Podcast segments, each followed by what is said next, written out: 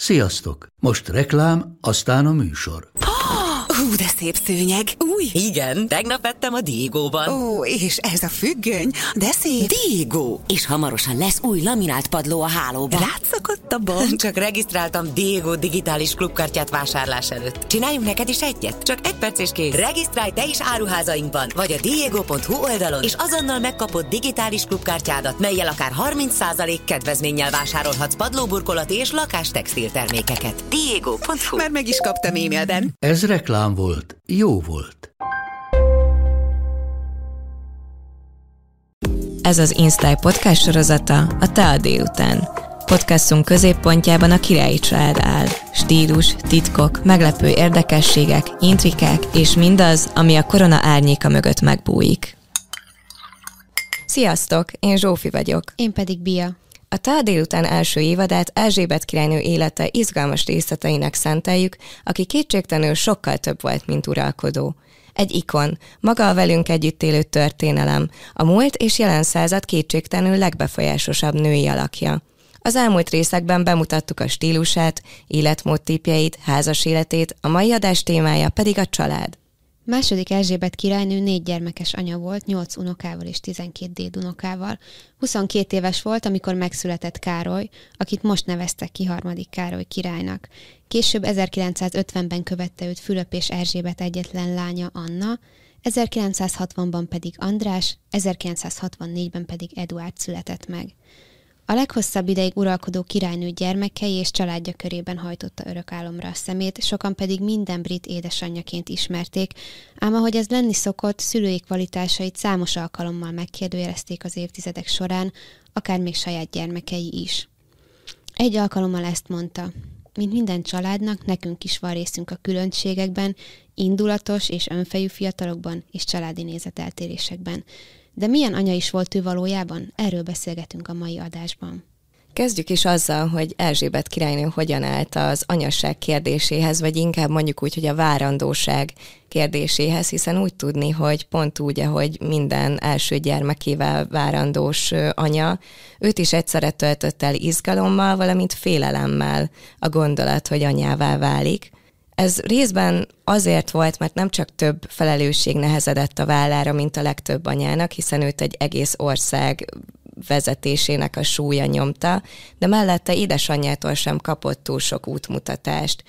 Másképp nevelte volna a gyerekeit, ha lehetősége nyílik rá? Valószínűleg igen. Ám idővel belenőtt a feladatba, és gyerekei segítettek neki abban, hogy ez a félelem, ami eleinte benne volt, az, az megszűnjön, és magabiztosabb anyává váljon.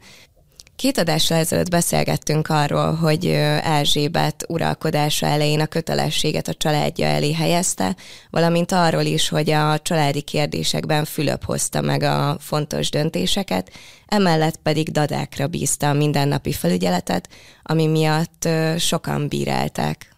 Igen, az elfoglaltságai miatt főleg reggel és a délutáni te alkalmával látta a gyerekeit, de láthatóan még ezek a rövid pillanatok sem voltak szeretetteljesek, Martin Charteris, második Erzsébet királynő egykori vezető tanácsadója azt mondta, hogy valahogy még ezekben a pillanatokban is hiányzott a melegség, és a királynő nem volt jó a szeretet kimutatásában. Persze ez nem azért volt, mert ne szerette volna a gyerekeit, vagy ne lett volna meg bennem meleg anyai szeretet, inkább csak arról volt szó, hogy viselkedésére kihatott a felső osztályra jellemző viselkedés, amit ugye egész életében látott, és Erzsébet úgy nevelte a gyerekeit, ahogyan őt magát nevelték. Kedves történet egyébként, hogy 1936-ban, amikor Markit és Erzsébet édesapja ugye király lett, akkor a család beköltözött a Buckingham palotába a hagyományok szerint, és Kurt nevelőnőjük, Marion Crawford akkoriban mindent megtett azért, hogy a lányok a lehető legnormálisabb életet éljék. Ugye ez nagy változás volt az ő életükben, hiszen eleinte szó sem volt arról, hogy György király lesz, és a lányokat sem úgy nevelték, és ugye Erzsébet sem olyan neveltetést kapott, hogy egyszer majd belőle lesz a királynő. Szóval a nevelőnőjük az például volt, hogy elvitte őket buszozni, illetve a Buckingham a különböző zegzugait felfedezték, bujocskáztak, hasonlók, igyekezett minél ö, normálisabb életet teremteni a lányoknak, és valószínűleg ez lehetett az oka annak, hogy mivel Erzsébetnek kedves emlékei voltak a dadájáról, meg a gyerekkoráról, ezért ő maga sem zárkózott el attól, hogy a gyerekeit dadák neveljék. Viszont fontos itt szerintem megemlíteni, hogy voltak olyan hagyományok a családjában, amiket viszont nem követett. Megszüntette például a korona egyik arhaikus gyakorlatát, amely a hivatalos meghajlást, illetve pukedlizést követelte meg a gyerekektől, amikor beléptek a szobába. Ettől Erzsébet tartózkodott, és nem várt el ilyesmit a gyermekeitől valamint a miniszterelnökkel való heti találkozóját is áttette 17.30-ról 18.30-ra, ami egy változás volt az édesapja által megszokott menetrendhez képest, és ezt mind azért tette, hogy a gyerekeivel tölthessen minél több időt. Igen, és a királynő kötelességeinek egyik része volt, hogy folyamatosan diplomáciai utakra indult a világ különböző részeire, ami azt jelentette, hogy Erzsébet állandó mozgásban volt távol a családjától, a gyerekeitől, ugye, és a férjétől. És volt egy ilyen érdekes történet, hogy közel egy évvel Károly születése után Fülöpöt, aki akkor még haditengerészeti tiszt volt, Máltára küldték, Erzsébetet pedig tájékoztatták, hogy az európai sziget nem alkalmas a kis herceg számára, és választhatott, hogy vagy otthon marad a fiával, vagy pedig Fülöppel tart Máltára, és uh, úgy döntött, hogy inkább férjével megy, de egyébként ez nem volt egy furcsa döntés, ugyanis ő is mindig azt látta, hogy a szülei úton vannak, és gyakran hagyták otthon őt gyerekként, úgyhogy hozzászokott ehhez. Szakértő dadusai voltak, a saját szüleiről nem is beszélve, akik szívesen töltöttek időt unokájukkal, így esett meg, hogy míg Fülöp és Erzsébet Máltán töltötte a karácsonyt, addig Károly nagyszüleinél, 6. György királynál, és Erzsébet anya királynőnél volt a Sandringham kastélyban. December végén Erzsébet visszarepült Angliába, de először megállt néhány napra Londonban egy gyors kitérőre, hogy lássa, nyere az egyik lova a versenyen. És csak a rövid lovas kitérő után tért haza Károlyhoz, és ez azt jelentette, hogy öt hét után látta újra először.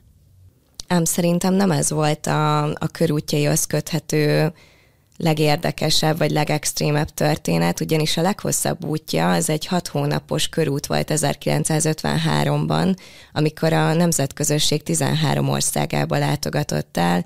Ugye járt Ausztráliában, Új-Zélandon, Jamaikán, illetve Ugandában is, Ekkor Erzsébet mindössze 27 éves volt, alig egy éve ült a trónon, rendkívüli módon szerette volna bizonyítani azt, hogy ő alkalmas az uralkodásra. Ekkoriban a, a gyerekei Károly 5 éves volt, Anna pedig mindössze három, és ebben az esetben is azt a döntést hozta, hogy korábban is, hogy otthon hagyja a gyerekeket. Ugye Később Diana és Katalin is hasonló utakon úgy határozott, hogy magával viszik a, a gyerekeiket, ám Erzsébet itt is tartotta attól, hogy az időáltalódás, illetve a feszített program az nem tenne túl jót a gyerekek napi rendjének, úgyhogy itt is Károly és Anna a dadákkal maradtak, viszont azt hozzá kell tenni, hogy egy hatszobás óvoda komplexum állt rendelkezésükre a Buckingham palotában, Károly Herceg később úgy nyilatkozott ö, ezekről a gyerekkori emlékekről, hogy őt a dadái nevelték fel. Ők, ők voltak azok, akikhez kötődött, ők voltak azok, akik ott voltak az első lépésénél, szavainál, ők kényeztették vagy dorgálták meg, ha éppen arról volt szó, illetve megtanították őt játszani és tanulni. Ehhez köthető pedig Diana egyik híres mondása is, amikor azt mondta, hogy mindaz, amit Károly tudott a szeretetről, az mindössze egy készfogás. Ennek a történetnek pedig az alapja az, hogy miután az imént említett hat hónapos körútról Fülöp és Erzsébet hazatért, akkor kétfogással üdvözölték az öt éves Károlyt, illetve kislányukat a hosszú távollét után, ami rendkívül fura szerintem és mindezt egyesek úgy gondolják, hogy hosszú távon hatással volt Károly személyiségére, és ki tudta fejezni a szeretetét. Korábbi adásainkban szóba jött már Ingrid Sword, életrajzíró, aki több könyvet is írt a királyi családról, és ennek egyikében írt arról, hogy amikor Diana hercegnével folytatott beszélgetéseket, akkor jött rá arra, hogy miért is olyan korlátolt érzelmileg Károly, illetve ő és Diana abszolút egyetértettek abban, hogy mindennek az oka Károly gyerekkora, pontosabban Erzsébet és Fülöp ilyen módú távolságtartó magatartása a gyerekeikkel szemben. Azt azért hozzá kell tenni, hogy a gyerekek a dadákon kívül a nagymamájukra támaszkodhattak. Az anya királynő ugyanis hatalmas szerepet játszott második Erzsébet királynő gyermekeinek nevelésében, és különösen oda volt Károly hercegért, aki gyakran úgy érezte, hogy a szülei elhanyagolják.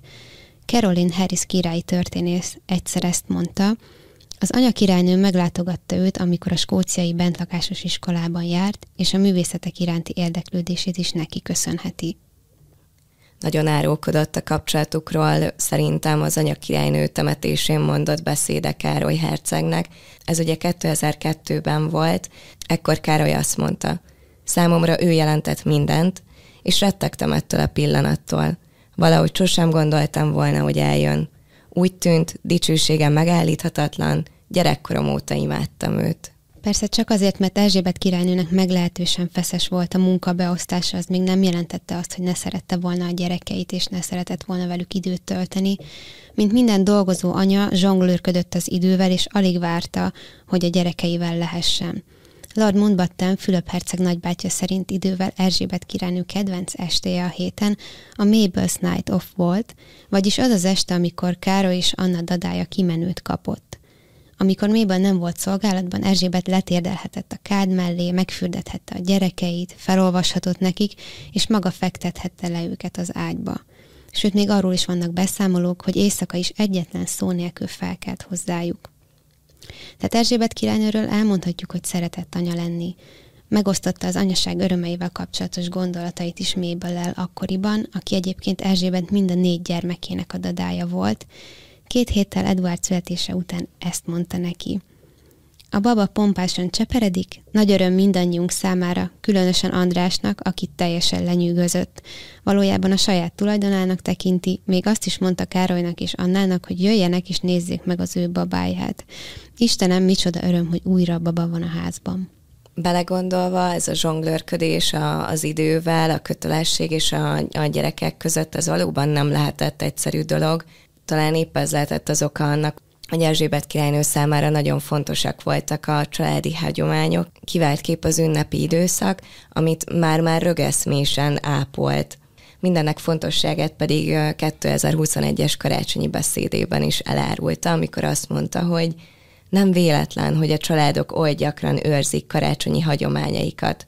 Azt látni, hogy a saját gyermekeink és családjaink magukévá teszik azokat a szerepeket, hagyományokat és értékeket, amelyek oly sokat jelentenek számunkra, ahogy ezek egyik generációról a másikra adódnak, és néha a változó időkhöz igazodnak.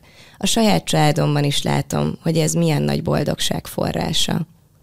Az imént elhangzottak után pedig szerintem sokan joggal feltételezhetnék, hogy Erzsébet királynő nem éppen jeleskedett az anyaságban, hiszen a szülői teendők nagy részét ugye, ahogy említettük, átadta másoknak, de mellette szól, hogy nagyon sokat foglalkozott az egyre újabb és újabb gyereknevelési kérdésekkel és szülői gyakorlatokkal, illetve hogy telt az idő, ezeket be is építette a saját családi életébe, Például úgy tudni, hogy legkisebb fia Eduard születése előtt olvasott az egyik női magazinban egy cikket arról, hogy milyen előnyökkel jár, ha az apa jelen van a szüléskor, és ez annyira tetszett neki ez a gondolat, hogy rábeszélte Fülöpöt erre.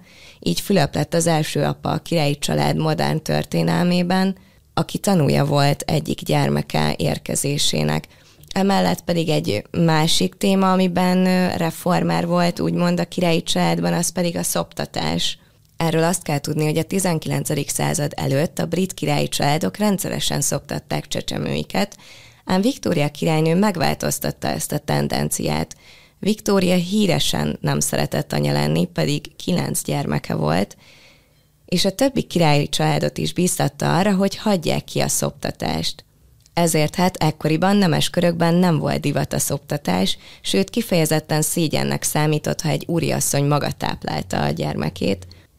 A 20. század második felében azonban egyre több kutatás jelent meg a szoptatás anyára, illetve babára gyakorolt pozitív hatásairól, így második Erzsébetet is 1926-os születésekor majdnem egy évig szoptatta az anya királyné, és ezt a szokást átvette maga Erzsébet is, mikor anya lett, míg testvére Margit például ízléstelennek tartotta a szoptatást, ahogy az európai uralkodó családok többsége is, addig Erzsébet királynő mind a négy gyermekét maga táplálta, és ezt a szokást vette át tőle később Diana, majd Katalin is. És ennek fontossága ma már mindenki számára egyértelmű.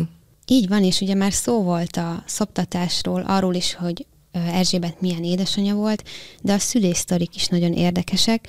Második Erzsébet ugyanis már első gyermeke születésekor megtört egy tradíciót, Károly születését megelőzően ugyanis minden trónörökös születésekor jelen volt egy magasrangú politikus is, akinek a személye garantálta, hogy ténylegesen a királynő, vagy épp a királyné gyermekét tartják majd a későbbiekben a trón várományosának. Hatodik György azonban annak ellenére, hogy ez a megfigyelés egyébként nem a szülőszobában történt, hanem azon kívül, véget vetett a hagyománynak, így Károly politikusi megfigyelő nélkül jött a világra. Károly herceg császármetszéssel született 30 órás vajudás után a Buckingham palotában 1948-ban, Két évvel később Anna hercegnő a Clarence House-ban született, ugye a polgárháború miatt a Buckingham palotát épp felújították, és ezért született ő a Clarence House-ban. Egyébként itt megjegyezném, hogy Diana hercegné volt az első, aki megtörte az otthonszülés hagyományát, és 1982-ben a londoni Szent Mária kórház falai között adott életet első gyermekének Vilmosnak. De visszatérve Erzsébetre, András herceg 1960-as születésekor a királynőnél alkalmazták az úgynevezett Twilight Sleep eljárást, András pedig fogóval született. Ennél a Twilight Sleepnél meg is állnék egy pillanatra, azaz alkonyi álom, ez egy mai szemmel nézve igen borzasztó módszer, aminek akkoriban hagyománya volt. Ezzel kapcsolatban egyébként nem teljesen pontosak az információk, ugyanis vannak olyan lapok, ahol azt állítják, hogy már Károly, illetve Anna is ezzel a módszerrel született, de a legbiztosabb az az, ahogy imént említetted, hogy András Hercegnél ezt egészen biztosan alkalmazták Erzsébetnél, és hogy egészen pontosan mi is ez, ez egy szkopolamintból, illetve morfiumban álló koktél, amit a szülőnőnek adtak, aminek hatására beállt az eszméletvesztés nélküli érzéketlenség, illetve egy ilyen emlékezetvesztés.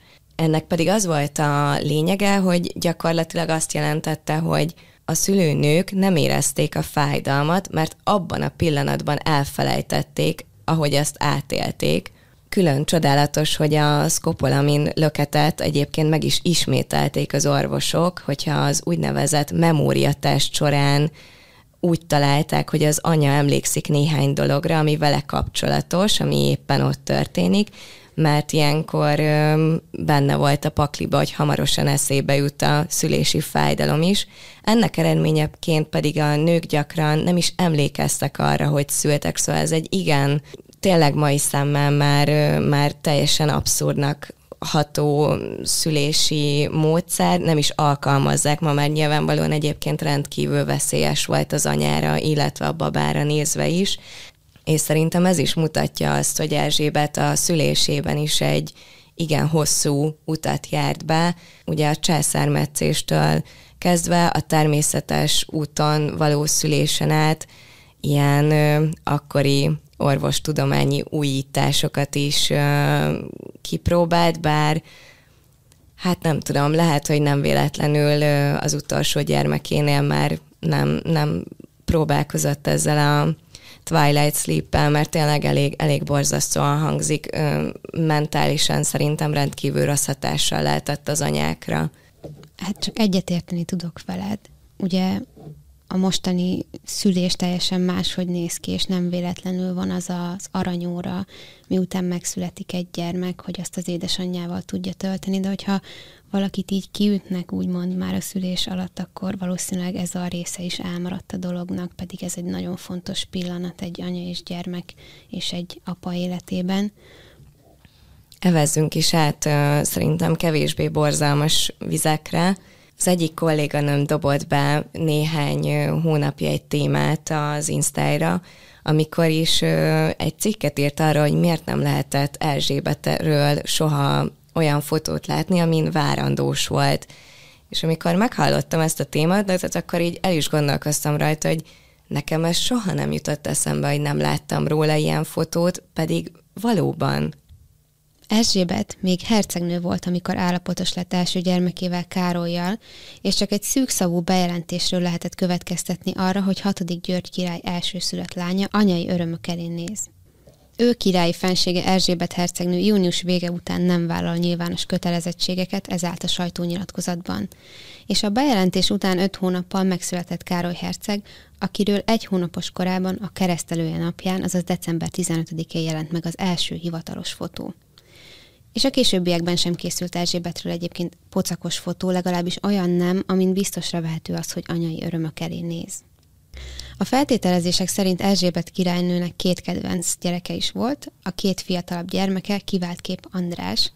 Ez az elmélet 2020-ban újra előkerült, amikor András herceg körül kibontakozott a Jeffrey Epstein botrány, amikor a királynő látszólag homokba dugta a fejét vele kapcsolatban, és bár megfosztotta fiát a királyi családban betöltött szerepétől és feladataitól, de mint anya ugyanúgy szerette nyilván, mint előtte, és gyakran lehetett látni, hogy András hozzáérkezik, vagy épp együtt mennek ki a lovakhoz, együtt sétálnak, tehát ugyanolyan sok időt töltöttek együtt, mint előtte. András egyébként 12 évvel fiatalabb Károlynál, Erzsébet uralkodása kezdete után 8 évvel született, ekkoriban már a királynő is kényelmesebben végezte a feladatait, jobban beleszokott az uralkodói szerepbe, és több időt szánt a családjára, ekkor például szülési szabadságra is elment másfél évre. A történészek szerint Erzsébet már egy kicsit lazább és rugalmasabb elvek szerint nevelte Andrást és Eduárdot, és úgy tartják, András születése új korszakot indított el Erzsébet és Fülöp házasságában is, igazi szerelemgyerek volt. Ez a second family, gyakran írnak róluk így, vagy írtak róluk így a sajtóban. Tényleg egy teljesen más időszámítás kezdődött az életükben, és egészen más szabályok szerint nevelte már Andrást és Eduárdot ennek példája volt az 1960-as évek végén az az eset, amikor kamerák kerültek a királyi család otthonába. A BBC egy dokumentumfilmet forgatott a Erzsébet és családja életéről. Ekkor András kisgyermek volt, Eduard pedig csecsemő, és ez volt az első alkalom, hogy a világ láthatta Erzsébet királynőt, mint, mint egy játékos anyát, aki kikapcsolódik a gyerekeivel dokumentumfilmet egyébként 1969-ben mutatták be Nagy-Britanniában, közel 30 millió nézőt ültetett le a tévé elé, illetve terjed egy városi legenda, miszerint mindenki a reklámszünetre időzítette a mosdó használatát, ezért pedig Londonban ekkor vízhiány alakult ki. Innen pedig térjünk át a legkényesebb pontra, Károlyra, immár harmadik Károly király, akivel a legbonyolultabb és összetettebb volt a gyermekei közül Erzsébet királynőnek az élete. Mindezek kezdete sokak szerint még Károly gyermekkorára ő, amikor Erzsébet és Fülöp azt a döntést hozták, hogy nem tanítatják a gyermekeiket magántanárokkal, mint ahogy az megszokott volt a királyi családban, ehelyett Károlyt szerették volna egy bentlakásos iskolába küldeni, ám neki erről egészen más volt a gondolata. Fülöp herceg ugyanis azt akarta, hogy Károlyt a skóciai Gordonston iskolába küldjék, ahova ő maga is járt. Hát Károly ezzel a gondolattal nem igazán értett egyet, sőt az anya királynő, aki közel állt Károlyhoz, ellenezte ezt az egész dolgot, ezért egy levelet is írt Erzsébet királynőnek 1961-ben. Azt írta, hogy olyan messze van, hogy akár külföldön is járhatna iskolába, borzasztóan el van vágva mindentől, és magányos lenne fent a messzi éjszakon. Ám Fülöp döntött, Károly később börtönbüntetésként és abszolút pokolként hivatkozott erre az időszakra. Károly ugyanis nem volt olyan sportos, mint édesapja, a bentlakásos iskolában viszont minden reggel futással indítottak, bármilyen időjárás volt, és mindezt egy hideg zuhany követte. Ráadásul, amikor Károly 1957-ben influenzás lett, a királynő úgy döntött, hogy a meglátogatása helyett inkább csak egy levelet ír neki, mielőtt körútra indul Kanadában.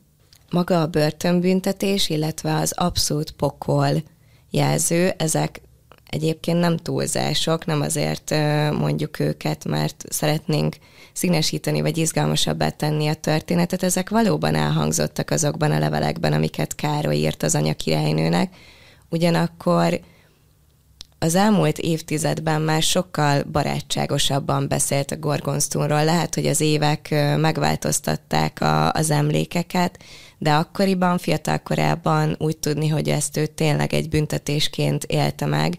Árókodó szerintem az is, hogy később a saját gyermekeit Vilmost és Harryt ugye nem ide küldte.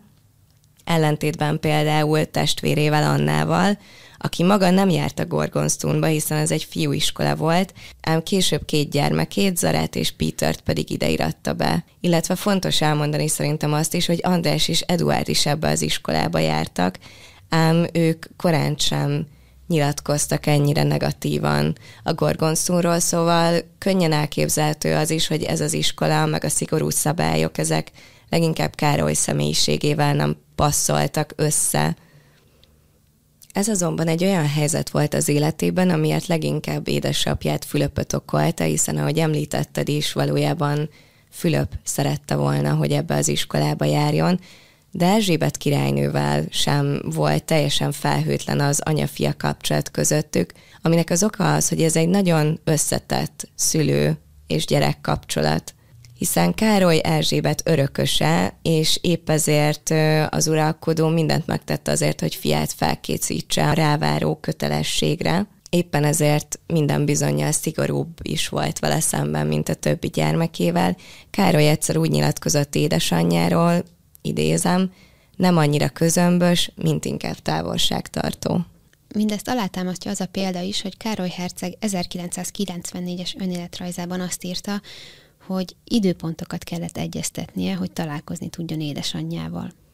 Igen, ez egy plusz feszültség volt szerintem közöttük, ugye az, hogy Erzsébet nem, nem, nem csak anyaként volt jelen az ő életében, ugye ő volt az anyja örököse, maga a tudat, hogy ő akkor tudja átvenni a királyi pozícióját, ha az anyja meghal, ez egy egyedülálló dinamikát teremtett szülő és gyermeke között, amit minden bizonyal kevesen tudnak megérteni, és szerintem nagyon sokáig Károly sem tudta nyilván gyerekként helyén kezelni.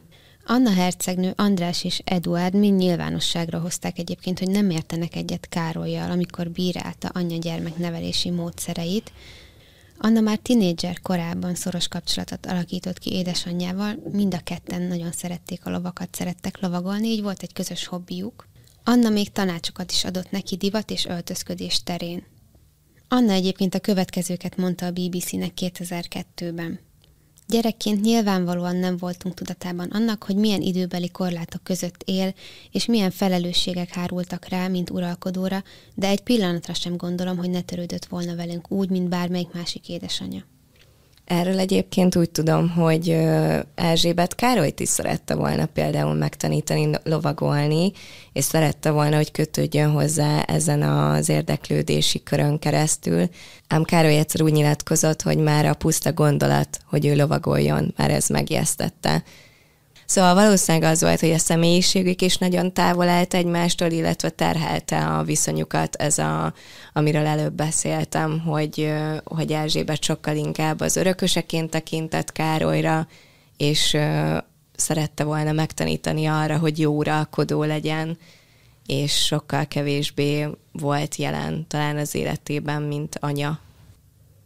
2018-ban a Royal Albert Hallban tartott 92. szülinapi partiján Károly felment a színpadra, hogy pohár köszöntőt mondjon édesanyjának, és eleinte fenségnek szólította, aztán pedig maminak. És abban a pillanatban, ahogy Károly szájából ez először elhangzott, a királynő forgatni kezdte a szemét. Szóval úgy tűnt, a nyilvánosság előtt nem hagyta jóvá ezt a kifejezést, és elég kellemetlenül is érintette.